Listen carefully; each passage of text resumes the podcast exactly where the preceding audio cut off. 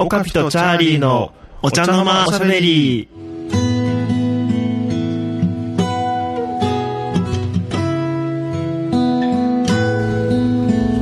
はい。はいキャ。ストをお聞きの皆様、YouTube をご覧の皆様、おはこんばんちおはこんは。ばんちは。はい、オカプとチャーリーのお茶の間おしゃべり、えーはい第22回ですね。はい。はい、いつも聞いていただいてありがとうございます。オカピです。そしてチャーリーで。チャーリーですす。はい、はいはいはい今週もお届けしようと思います。はい。どうですか、チャーリー君、最近、調最子どうですか？近は、まあ、相変わらず、あの、忙しいですけど、まあ、とにかく最近は暑くなりましたね。そうだね。うん。ギター持って外に出たりするとね、もう、汗だくでね、わかる、特に背中でしょ？背中とかね、背中、背中の汗の溜まり方が半端ないよね。半端ないねうん。岡木さんって、あの、軽いケース使ってるよね。最近はね、軽いケース、あ腰が痛くてしょうがなくてね。うん。そうそうなんかやっぱりさなんだかんだ言ってさかっこいいとかよりも今は体が大事 そうそうそうで落ち着いたらうんかっこつけようと思いますそう。落ち着く頃にはもうその軽さに慣れてしまってね。うーんそうだよねでももっとね軽いケースある気がするのよねうんうんうん。僕ね、うん昔から思うんだけど、うんあのーギターのケースってね例えばこう海外とか行く時って頑丈なケースに入れてとかするじゃん、うん。うんでもねこうかえってああいうそのハードケースとかだとうんうん。うん倒れた時の振動が大きくてさなんかガチャンっていっちゃう感じがあるからさ。そう倒れた時がやばいよね。そうそうそう。いや実際それで僕失敗したことがあったから、うんいやなんかね世の中のギタリストこうしっかりハードケースに入れて持っていくっていうのがこう当たり前のようになってるのかわからないけどうん。結構意外とソフトケース、まあ、セミハードとかさちょっと軽めのものの方がいいよね。わかそうるわかる。ギターにとってもいいんじゃないかって思うんだよね。そうそうそう、俺の知り合いもね、うん。あのハードケースに入れていたギターを、ん。こう立ててたのを倒しちゃって、ネックが折れてたね、あるある。そうそういうのって本当にあそうるからね。そうそうそうあそのケースが重くてねその衝撃が激しすぎるのよね、そうそうそう。でねうん。ギターのネックって、うん。あれもうあの木木の部分に60キロの圧力がかかってるらしいんですよ。マジで？あそう。そうだよね。60あれ90キロじゃなかったっけ？90キロまずいいよ。ちでもいいよ。俺の体重に近かった気がするんだよね そうか。まあ大体今ので皆さん分かりましたけど。うん60から80の間くらいな感じ。そうですよ。じゃあだからあの細い首根っこに岡部さんが全力でバキャンって。いった、そういうことね。俺がぶら下がってると思えば。そうそうそう、うん全力でバキャンっていくってことですよ。ものすごいス想像しやすいね皆さんねこれ。あばら折れるわ。ギターネックにこうぶら下がってるって、そう思ったらよく耐えてるよね。よく耐えてるよね。いやだから曲がったり反ったりするんだろうけどさ。そうだね、いやギターの神秘ってやつですわ。まあ 神秘っていうか構造だよね。うん。構造だね。うん。まあそうだね。だからそういうわけでやっぱり俺もね、はい。最近もうちょっと軽いケースが欲しいなと、うんそうですね。自分よりも軽いケースがね。自分より軽いケースしかねえよ。90キロ台90キロ台のケースなんかないよ。逆にあいいやなんでもない。この話は。終わ逆に。り逆じゃねえし。そう一時期さ逆にとかなんかすごい言ってたけどさ、うん。全く逆じゃないのに逆にって言っそうそうそう逆に。何がどう逆になのみたいな感じでね、うん、うあるあるいやお米にする？みたいな。いや逆にパスタとか。お米の逆なの？パスタってみたいな。さ、逆にあったね。みんな言ってたね。うん、お米の逆って流何行りだよね。言葉は変化していくよね。こ お米の逆って何？うんそう真面目に考えちゃってる。そう逆に的な言葉で言えば僕ねどうしても笑いをこらえきれないやつがねちょっとこれ、実際に使ってる方がいたら申し訳ないんですけど僕は笑いけてしょうがないことがあってうん。アーティストのプロフィールとかでねうんうんあの自分の音楽性を書くときにうんうん。うんロックからジャズまでって書いてあるの。ロックからジャズまで幅広く あの弾きますみたいな。ロックとジャズ隣にあったらどうすんだよみたいな。そうそうそうからまでが全然ね伝わってこなすぎて、むしろロックとジャズって超近いんじゃねみたいな思ってしまうんですよ僕なんか。そうだよね。そう。でどこで一周したんだろうみたいな。ロックからジャズズまでっていうとさそれもうカンマでいいやんって思うよね。そうだよね。ロックジャズ。すればいい。多分まあロックとかジャズ他に何があるの？でもさ あったとしてさ、まあ、ボサノバとかさクラシックとかっていうそうボスタことだと思うとかさでサンバとか入れてるとか思っちゃうよ。ね そうね。フラメンコとかインドのシタールとか中国のやつ入れてんのかなってね。アイリッシュとかね。うんそうだよね。その間の定義が面白いね。そうだよね。バングラディッシュの音楽とかね。まで通ってジャズまでみたいな。ねケルトとか通っちゃってね。そうね。うん。あれなんかでもいつもこうニヤニヤしながら見ちゃうんですよ僕なんか。ひねくれてるからね。確かに確かにうん。アーティストプロフィールってでも難しいですよね。難しいよ。なんかさ、うん。自分のことをさ、うん。持って書いたりするのも大変だしね。う、ん。そう。でね、うん。僕もね何回もプロフィールって書き換えてるの自分のプロフィールって。いやそれはわかる。俺もだよ。そうそう。その時にさ、うん。まあ盛らないことはとっても大切なんだしあとはこう、なんだろうな。並べすぎても品がないじゃん、そうなんだよね。うん、難しいですよねあれなんか、難しい。どの程度盛るかだよね。うん、でちょっとねこだわりがあるの。うんあのプロフィール書くときにうんうん。こうまあ違うな。プロフィール書くときっていうよりも例えば自分の好きなアーティストがいるとするじゃん、うんうんうん。知り合いとかでもいいよ。インディーズのね。例えば僕がオカピさんを紹介したいとか、うんうん。思った時にそのオカピさんをじゃあどう表現するか？なるほど。その表現の仕方って例えばね、うんうん。あのこの人はこんな雑誌に出ててこういうテレビに出てこういう雑誌のこういう紹介されててさでコンテストでこう入賞しててで紹介するのとうんこの人はあのすごく情景が見える音楽を弾く人ではこの人の音楽がこうビートが強くて結構ワクワクする感じなんですよ。で紹介するか。あうん。だったら僕は絶対後者だと思う。なるほどそうつまりそのアーティストとかその人を紹介するときになんかこう世間的評価を持って伝えるとすごくあざとくなるよね。まあ確かにそうだね。そう。そうじゃなくてその人の仕事内容とかその人の音楽内容を伝えた方がさ、聞く方もなんかさうん。気持ちいいと思うんだよね。そうだね、うん。どこどこで弾いてるんで介すすよとかる感じか。さチャーリーを紹介するカラッカラに干からびたうんこを粉々にしてご飯にかけたような感じです。うんちょっとねちょっと。気分が悪くなるね。僕のどこをし紹介したの今？カラカラに乾いたのをご飯に乗せることによってその湯気によって少し戻るよね君天才だね。今考えたでしょ。今考えた。言いたくてしょうがなかっよくそこまで考えるね。たいやいやいやいや。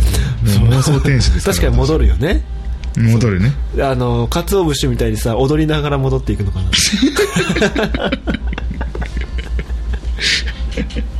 いやーなんかその様を曲とかにしておくれよ。るようなギタリストってことね。ダンシングシットねダンシングシットって言ってなんかあれだね踊りながらなんか用を足すみたいな感じになるね。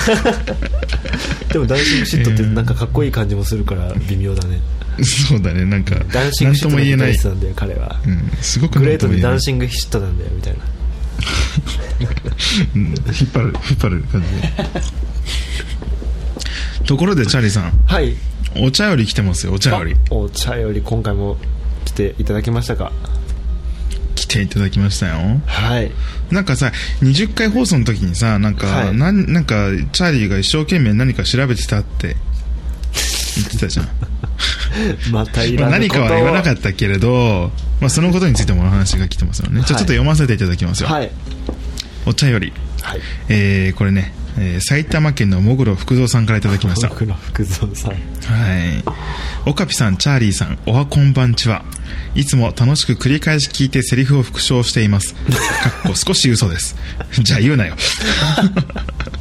20回放送の際、チャーリーさんが何を一生懸命調べていたかとありましたが、ズバリ遺言書についてだと思います。好奇心旺盛なチャーリーさんですから、差し詰め、仮札などを見ていたらバッチリ影響を受けて遺言書のことを突然、ここ2週間くらい調べ続けているのだと思います。子供いねえぞ、こいつ。自分のギター誰に譲るとか、骨はウニの殻に小分けにして入れて埋蔵してくれだとか、トマトジュースを欠かさず備えてくれ、集めていた官能小説はブックオフに収めてくれ、など書きをさ残そうとしてされてるのではないでしょうか。そんなに焦らなくても大丈夫ですよ。暑い日が続きますので、お二人ともお体には十分お気をつけいただき、これからも毎週楽しい放送をアップし続けてくれくれくれることを念願いたします。この番組はお客様の日転換移動をサポートするトマト交通の提供でお送りしました。余計なお世話だ。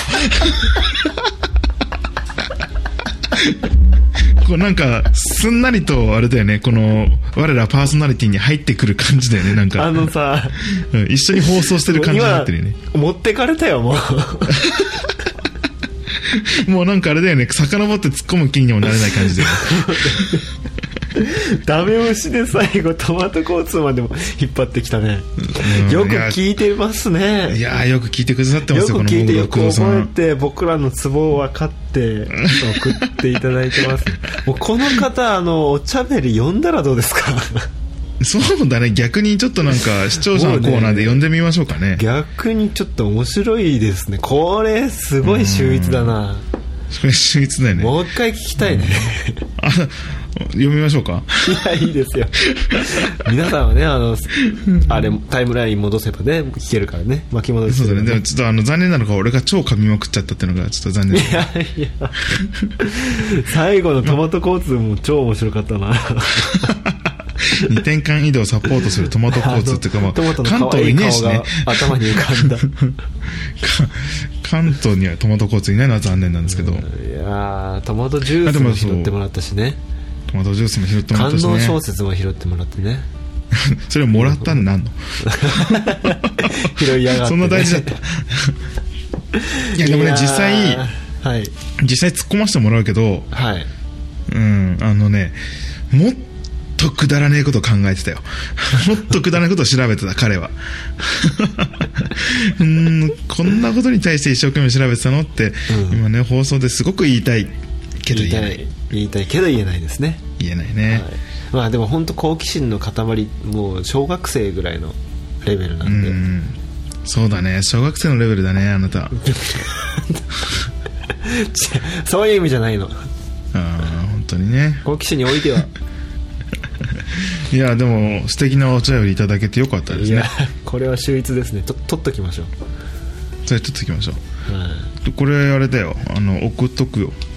あ送っといてください 繰り返し見てニヤニヤしてセリフを覚えます セリフ覚えてどうするつもりなの？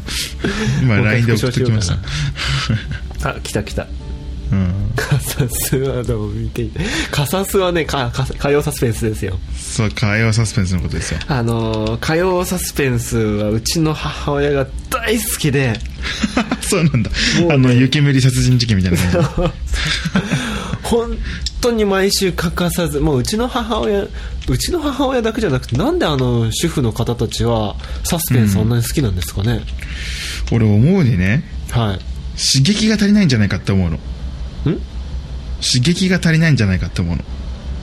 あずっと家にいるでしょ？でもさ、サスペンスじゃなくていいじゃん。いや、なんかね、あのね、俺がこういうのも理由があってさ、うんあの人間ってなんでその絶叫マシンとか、うん。その心霊話とかそういう怖い話、サブスタンスとかをこうヒヤヒヤする感じうん。が好きなのかっていうのの研究の一つの、一つのあれだよ。あれとして、なんかね昔からあったその狩猟本能ってあったわけでしょ？うん。だからこう何かその危険にさらされてるのを察知する能力っていうのが昔はすごいあったのね、だけどそれが衰えてきたけれども、うん。その体的にはそれを衰えさせてはいけないってことで、何かしら刺激を求めるらしいのね、うん。そういう、その逆の現れがその、絶叫系に乗りたいとか怖いの見たいとだとかそうハラハラしたいとかそういうのになって現れるらしい、つまり普段もう借りをしなくなった主婦たちが トレジャーハントしかしなくなった主婦たちが 余計な仕事をね。そうそうそう。トレジャーハントだけはしなくていいよね。息子のトレジャーを。さ 絶対探さないでくださいね、はい。主婦の皆さん。で、うん。まあ、だからそれで、あのーそういうハラハラ系を見ちゃう。んじゃないかなと思っている。ふーん。そうか、うん。じゃあなんで男は見ないの？うちらも見たら止まんないんじゃない？たまるよ。すぐ2回行くもん。最後2回行くもん、じゃあ小学校の時の話はよくて。今お前んち2回ねえだろ。2回って人んちだ。や違うよそのあ実家に帰った時の話ですよ。あでまあその終わる頃ぐらいに降りてきたらさ毎回崖のシーンでさ。ーなるほど「やめろ!」っていうシーンね。いっつも。ねかさずね。ね。まあでもいいんじゃない？ああいうの好きな人は好きだからさ、うん。で俺、まほらよね。なんだろうな。怖い話好きだからさ。まあね。それと同じだよきっと。いや僕はね、まあちょっと僕の中の仮説としてはあのやっぱり安心感があるんだよねストーリーが同じだとああなるほどね。そう。だからそれで繰り返し見ちゃうんだけど全く同じだとあれだからもあのちょっと変えながらやってるっていうかさキャストも変えながらやるんだと思うんだけど。なんだろうまあこのタイミングで死ぬなみたいなそういうのあるそうそうそうそう。それがいうん。それをなんかねテンポよテンポが身に染みてるっていうかささあれだよ。うん。水戸黄門を見る感覚と一緒だよなるほどね。いやちそう。ょっと待って。なるほどとか言ったけどあんまりしっくりきてない、えー、来るじゃん今のは。水戸黄門はさもうなんかこう来てこう来てああ来て。全部はもうわかるじゃん。まあ確かに起承転結ははっきりしてるよね。そういうこと。か、うん。というかもうパターンがさ毎回一緒でさあれだよ、まあ、韓国ドラマしかり水戸黄門時代劇しかりカサスしかり、うん。うん全部そのあえてさ作り手はテンポとかさそういうの一緒にしてるじゃんそうだね。そうそうそう。あえてしててそれを毎毎週流したりとかするわけだけどさ。うん。ね。まあ確かにね。えいやそれで確かに安心はするもんね。まあね安定感はあるね。そうそうそう。なんか、うん。そういう風に体がチューニングされちゃうってあるよね。チューニングね。うん。いや思うよ。なんかさ例えばねうん。あのー僕らは今インストゥルメンタルの音楽をやってるでしょ？うん。でインストを聞く耳になっている人はインストに対してやっぱ聞聞くし聞くしさ。うん。でも人生のタイミングでやっぱそこにインストを聞くっていう体にチューニングされてない人はやっぱ素通りするわけじゃないそこは、ああそうだでね逆に言ったらさ僕らなんかインストの音楽に敏感に反応するんだよね。うんでね。でも昔はさインストを知らない時は歌物ばっかり聞いて歌にすごく感動したりとかしてたんだと思うしてたんだよそうだね。で今も歌に感動するけど昔ほどのさ頻度じゃないじゃん。確かにそうだね。そうそれはさなんか自分がギター弾き始めたからっていうのもいろいろあると思うんだけどやっぱりさこうインスト耳になっちゃってんだよね。うんそれはあるね確かに。そうそうそう。で安心感があるしまあ追っていけるしさ。うん。まあもちろん歌でも追うんだ追うのは追うんだけどなんだろうな、まあ、そういうふうに体がこう馴染んでいくとそれを受け入れやすくなるんだろうなと思う。そうだね。そう。まあそこでのカサスですよ。主婦た主婦たちの。なるほど。そのあれだね仮説なかなか悪くないですね。でしょ？はあテンポで言えばさうん。韓国ドラマって岡部さん見てました？うーんとね意図的に見てなかったんだけど、そのたまたま誰かの家にいてその時に流れたやつを見ると止まんなくなってた、ああそうそうそう。面白いよね、うん。あれ面白いんだよ。あれ面白いよね。作り方がやっぱね。うまいとこ気になるところで止めるんだな。そう。でまあ大体全部一緒なんですけど。うん一緒なんだけど見たくなっちゃうよねなんか。そうなのあれ。が不思議だよねそのね安定のキャベツ太郎の味みたいなそんな感じの。あるあるなんかねあるある。同じ感じの。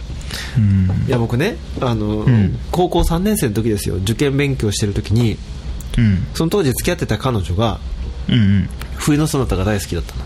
あーあったね冬そんなそう冬ソナでちょうどね再放送2回目 N- あの NHK で再放送2回目ぐらいの感じの時だったんですよそれが。10年ぐらい前。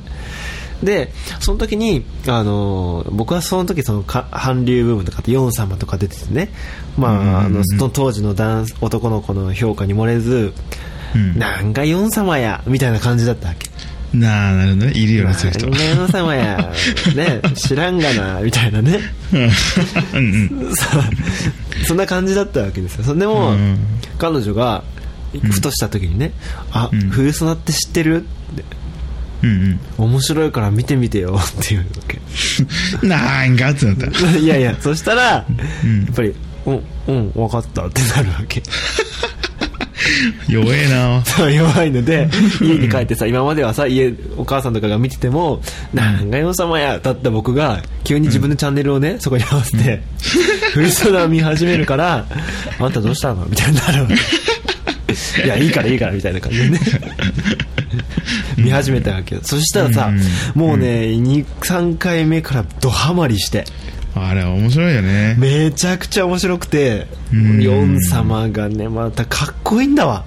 かっこいいね。わかるわかっかるこいいんだよ。でその当時のそのチェジウですよ。チェジウ。ユジンっていう名前で出てたんだけどね。ねうん。ねそうだね。もうねその二人のこう花のあること そうだね本当穴あるよね穴があってねでそれを取り巻くね悪役も悪役っていうかさ、うん。そのちょっと悪いもものもなんかすごいいい味出しててき立てね。憎たらしいそう本当ね、うん。憎らしい時は憎らしいしでもその裏側の人間味もあって面白いんだけど、うん。僕が言いたいのはですよ。そこでヨン様とその,、そのパク・ヨンハンのね確執があって一、人のそのチェジウを取り合ってたわけですよ。その時に。そうですよね。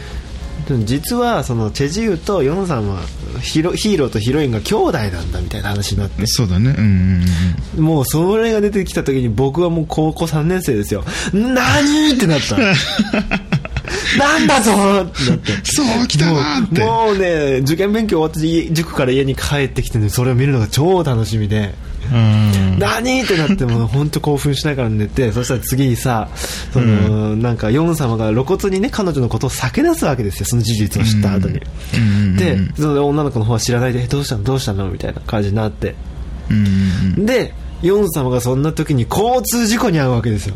何？ってなる。その 交通事故に心遭得てるよね。そう。そして記憶喪失になり。うん。そこで実はそのヒーローとヒロインが兄弟じゃなくてうん。恋敵2人そのパク・ヨンハとヨン様の方が兄弟だったということが分かって、うん。なんと。もうどうしたらいいのこれみたいな。この心臓。飛び出るよみたいな。もうすっごいね楽しくて見てそれから皮切りに冬そのなんだろうな韓国ドラマ見たら全部一緒の展開だ。全部交通事故にあって全部兄弟話があって全部記憶喪失になるの。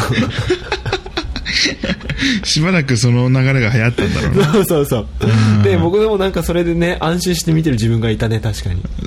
なるほどね、あこれこうなるよね。そうそうそうそうそう どうせこうなるんだろうってこう口で言いながらあなったなったっていう自分に快感を覚えてる。ほらやっぱり俺の予想は正しいみたいなね。そうそうそう。ほらみたいな。まあでも確かにそういうパターンは多かったよね。多かった多かった。まあた面白かったなでも。俺はねそのまあヨン様がさほら、うん。あのマフラーをしながらさうんうんメガネししてるヨン様がマフラーしてこう両手をクロスさせて、はーって口開いてるシーン、うん。シーンっていうかそれで笑顔あるじゃん。それでさオカピさんは眼鏡かけてマフラーしてんの？うん、そういうわけじゃないんだけど、あの、当時それでさ、ちょっとえ、なに、ヨン様みたいみたいな感じで言われてたの。うん似てるもんで似てる似てる。うん、全然似てねえんだけどさ。まあ、それで、え、そんな似てっかなみたいな感じになってうん、で、ちょいちょい横目で見るじゃん。うん。で、一回あのポーズを、あの、一回鏡見て一人でやってみたことがあって、で、寒い冬ってことは乾燥してるでしょ？だからさ、こう、こう、ニカってやった瞬間にさ、唇が超乾燥してパク、パクって割れちゃって、超血が出たっていうのがね、もうすごい切ない思い出で。それしかも自分一人しかそう、ん一人しかいなくて誰にも言えないっていう、そう。本当はあれは切なかったね。ね切ないな。切ない。いやーでもあれじゃないですか。ポスト4様狙っていっていいんじゃないですか？兄弟だったんだっつって。僕とね。えで交通事故に遭うのはそっちの方ね。怪我らしいよ。うん。事故に遭うのはそっちね。今ちょっとまあ今収録中ですけど猫が俺の体に上がってきて今顔を舐め回してます。そうですか。可愛いです。うーん。ペロペロ兄弟なんじゃないい実は。兄弟なのかもしれない。獣と。前世とかで。可愛いよ。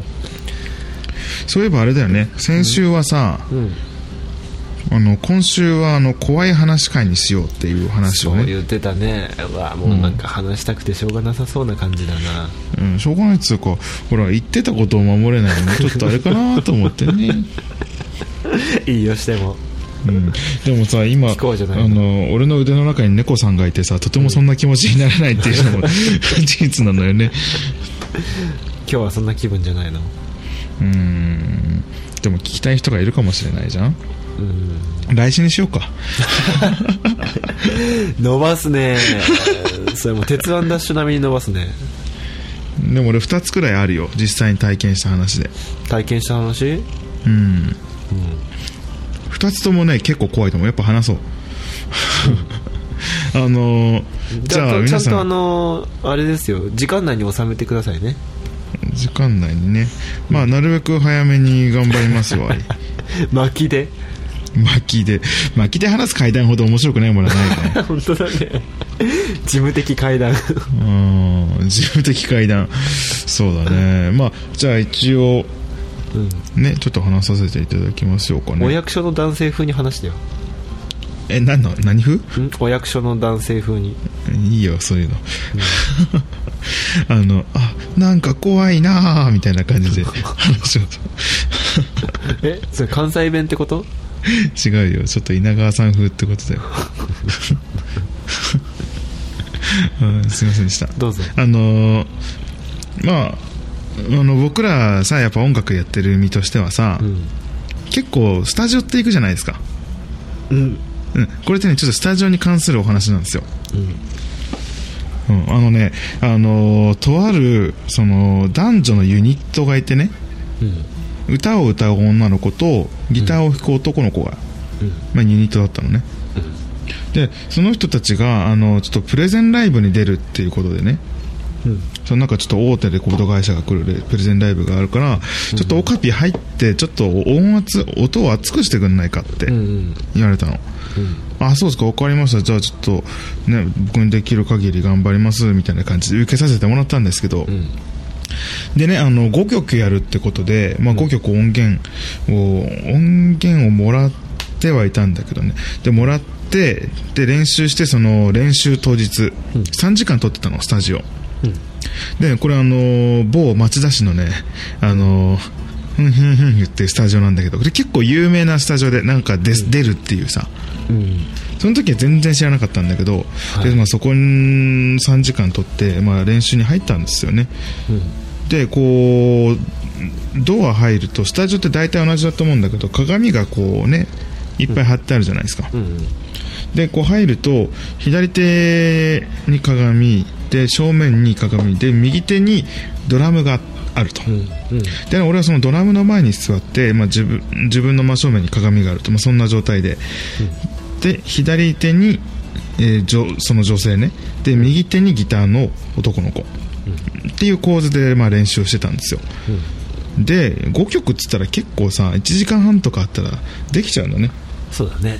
うん、でだいぶまとまってきて、で俺ってさあの楽譜書くのすごい嫌いだったから今は結構大丈夫なんだけど、うん。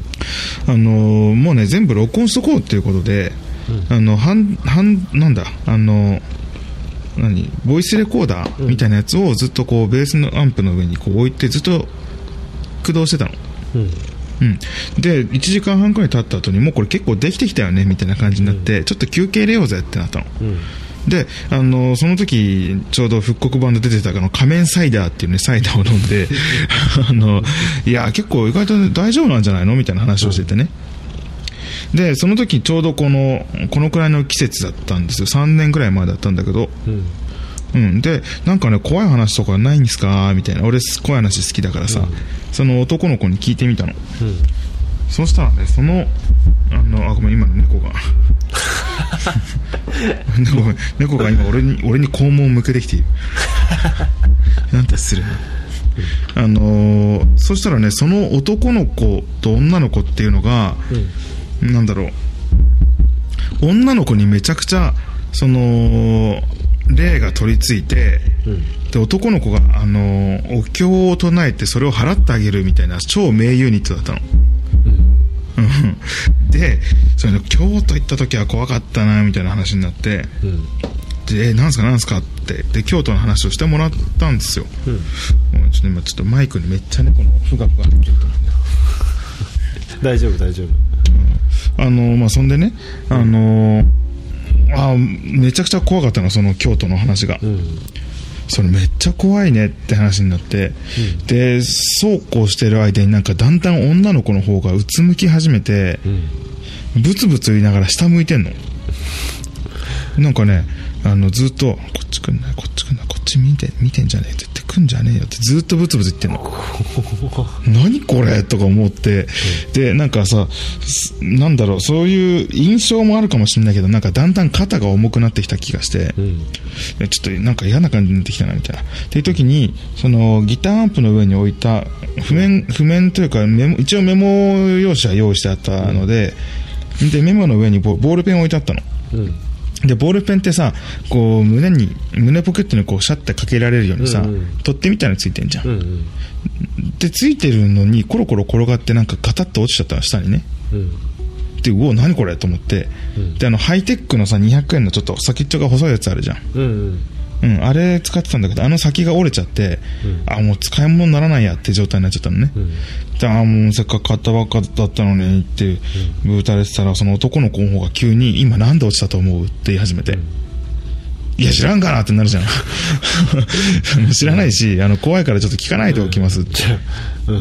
うんその方がいいと思うって言い始めて、いや、じゃあ、じゃあ言うなよって感じなんだけど、まあ、それでね、あの、でもこれ本当空気重いし、肩痛いし、もう、なんだろう、えー正直ちょっと怖いので、うん空気変えましょうって。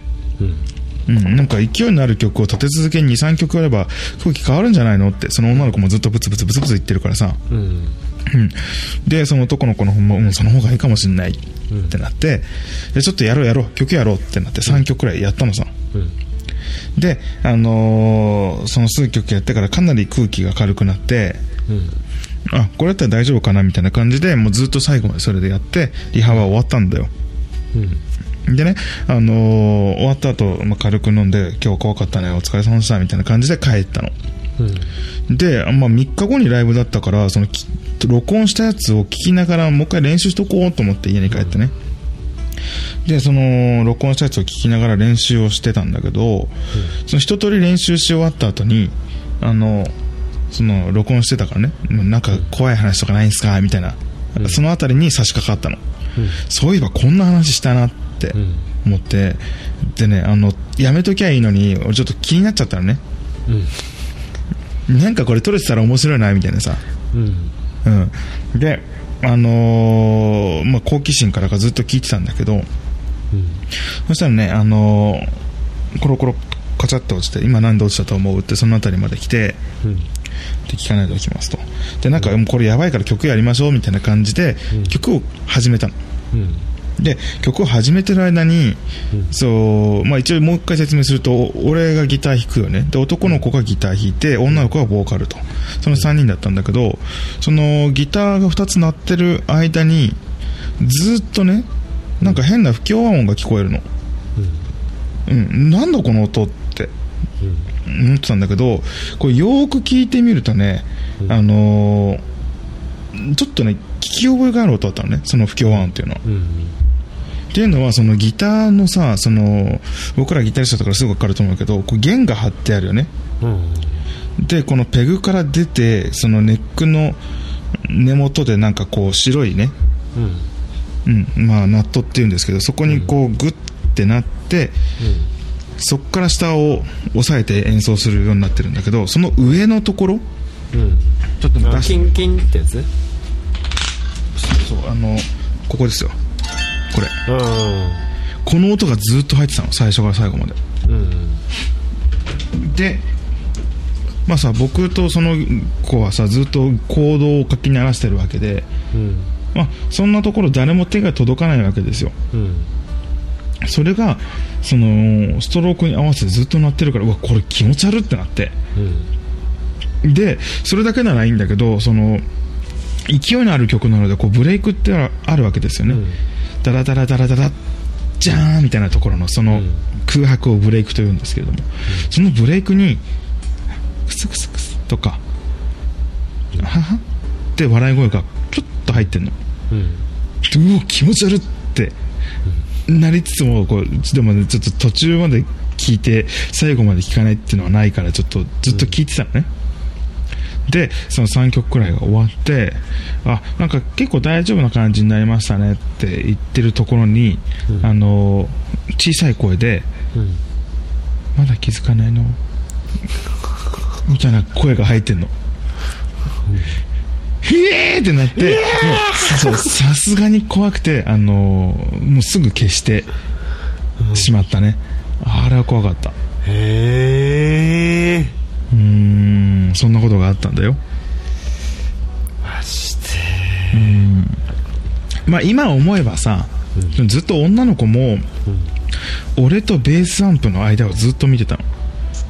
つまり、僕はね、あのーボイスレコーダーを、その、ベースアンプの上に置いていったから、僕とその間に何かがいたのかっていう話になるんですよね。なな何がいたっていうのよ そんなの知らないよ。この前あったけど聞かないでおいた。ちょっとやめてくれるそういうのいやー、怖かったね。だからスタジオ入るときは皆さんは気をつけてね。カラオケとかもあるからな、そういうの。怖いね超短いけど、この前カラオケ行ってたらさ、うんカラオケってなんか上の方だけさ、すりガラスじゃないとかあるじゃんうん。そこのすりガラスじゃないところ顔がいきなりニョって出てきたことがあった。はぁーとか思って、え ーってなって、誰だよ。もうそれでもう一回凝視したらなかったからさ、何だったんだろう今のみたいな感じだったね。怖いね。持ってるね。にょって出てにょ って。ヒーだってよヒーって。いやびっくりした。まあっていうお話がうんあります。これはね結構僕の鉄板ネタで。うん。というか一番鮮明に覚えてる怖い話なのねこれは。それは怖いね。怖かったよ。実際起きると怖い。怖いまあ、っていうねわけでねこんな感じの体験皆さんでお持ちの方もいらっしゃると思うんですよ、いらっしゃれば。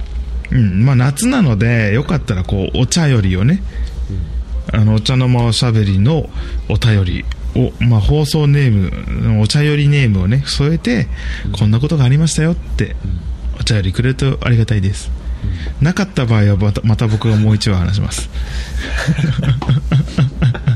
どっちにしろ怖い話聞くんだ。そうだよ、まあ、夏だからさ。いやそうさ。夏だから全部許されるみたいな発想やめてくんない？夏だからさ。全て夏のせいです。そこまで夏万能じゃないから個人的には万能だね。ああちょっとあれだね怖いねやっぱ。めっちゃ怖かったよマジ。シャレになんなかった。これ収録今もう1時40分ぐらいですからね夜中の。そうだね。ちょっとこれ何か撮れてたらちゃんと編集しといてよ。残しといてよ。さりげなく編集投げないでよ。いいじゃないか。